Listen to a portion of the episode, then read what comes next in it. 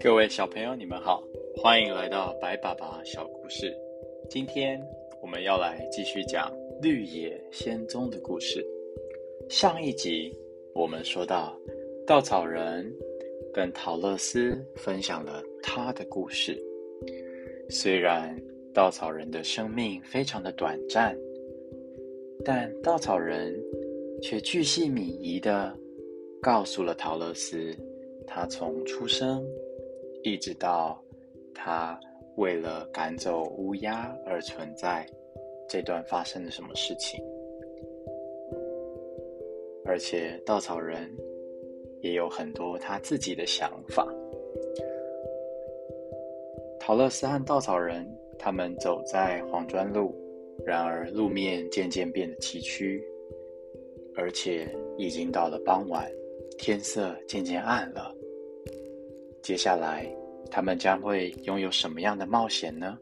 让我们开始今天的故事喽。稻草人说：“这条路一直延伸到森林里，它一定会带我们走出森林的。既然翡翠城就在这一条黄砖路的终点。”我们必须顺着这一条路一直往前走。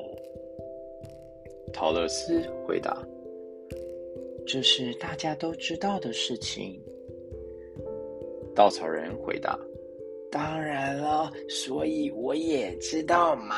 如果这种事情要用头脑想才能想出来，我肯定就说不出这样的话了。”过了一个小时左右，天已经完全黑了。他们在黑暗中蹒跚前进。陶乐斯什么也看不见，但是托托能看得见。小狗的眼睛在黑暗中也能看得很清楚，而稻草人也说他可以和白天一样看得很清楚。于是，陶乐斯抓住稻草人的手臂，倒也是走得很平稳。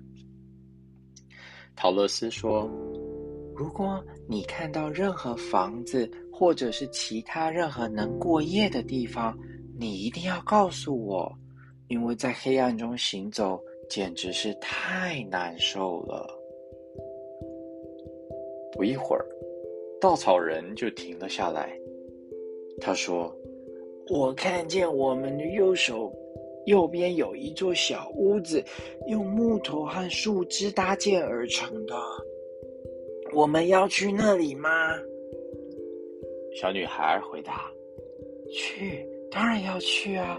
我已经累得走不动了。”于是稻草人带着他穿过树林，来到了这座小屋子。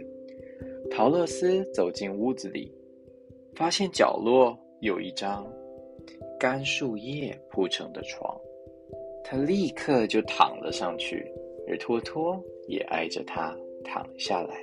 他们很快就睡着了。稻草人是永远不会疲倦的，他自己待在另一个角落里，默默等待着黎明的到来。等陶乐斯醒来的时候。阳光已经穿透树叶间，洒落下来。托托早就出去追逐小鸟和松鼠了。他坐起来环顾四周，但稻草人仍然站在屋子里的角落，耐心的等待陶乐斯醒来。陶乐斯对稻草人说：“我们得去找一些水。”稻草人问道：“找水要做什么呀？”陶乐斯回答：“路上的尘土太多了，我得把我的脸洗干净。我还得喝点水，这样就不会因为面包太干而卡在我的喉咙里面了。”稻草人这个时候若有所思地说：“血肉做成的身体还真是麻烦。你们得睡觉、吃饭、喝水。不过有一点是好的，你们有头脑，可以思考问题，可以忍受这么多的麻烦，还是值得的。咱们离开小屋，穿过树林，找到了一股清澈的泉水。陶乐斯在那里喝水、梳洗以及吃早餐。他发现篮子里的面包所剩不多了。小女孩很庆幸，稻草人不需要吃任何东西，因为所剩的食物已经快不够让她和托托度过这一天了。小女孩吃完之后。正要回到黄砖路上，忽然，他听见不远处传来一阵低沉的哀嚎声，吓了他一大跳。他害怕的问道：“是什么声音啊？”稻草人回答：“我也听不出来，但是我们可以过去看一看。”就在这个时候，又传来了一声哀嚎声。这个声音好像是从他们的背后发出来的。他们转过身去，往树林里面走了几步。陶乐斯发现有什么东西好像在树丛中被太阳照着，正在闪闪发光。他朝那里跑过去，但突然停了下来，惊叫一声。原来树林中有一棵被砍得半倒的大树旁，站着一个完全用席。做成的人，席是一种金属，而那个席做成的人，他正高举着一把斧头，他的头和他的手臂还有他的脚都结合在他的身体上，但他却伫立在那儿，似乎动弹不得。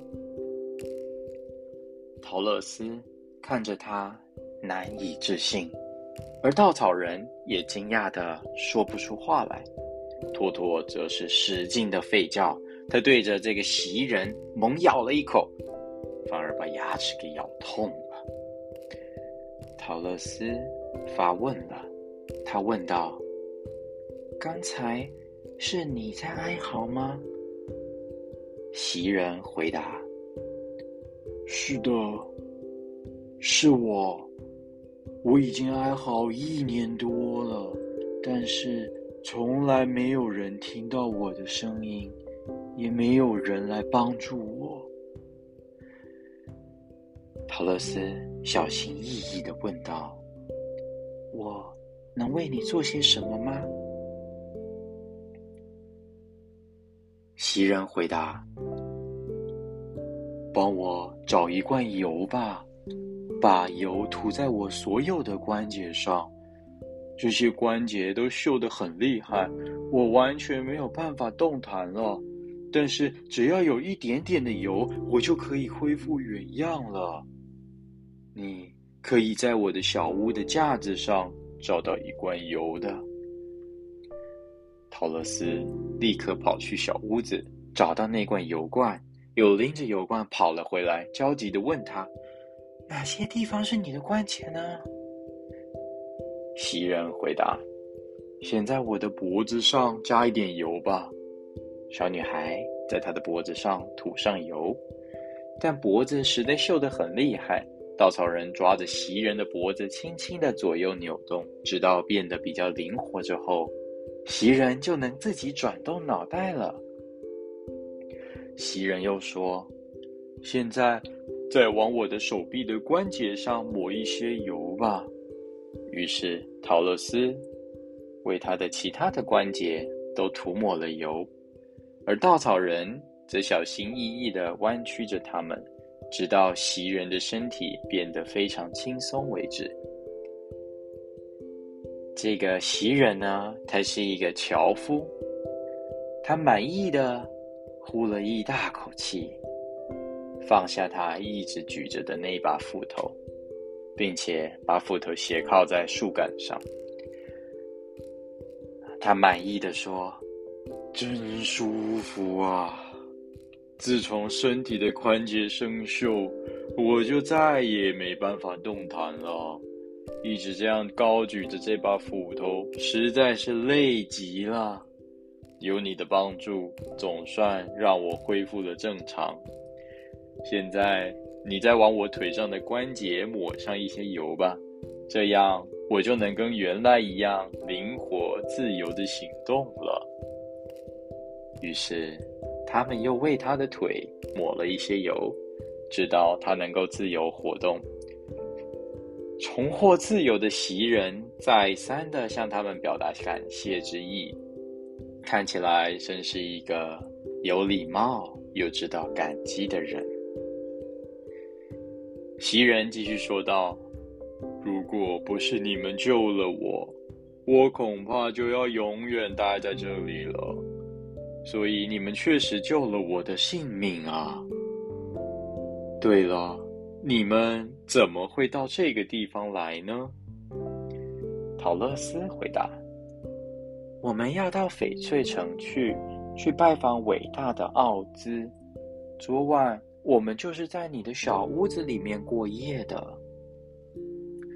樵夫回答，并且问道：“你们要去奥兹啊？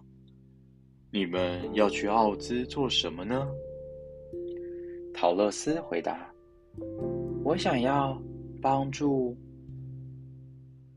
他能够帮助我回到堪萨斯，而稻草人则是希望他能够在他的脑袋里面放进一副头脑。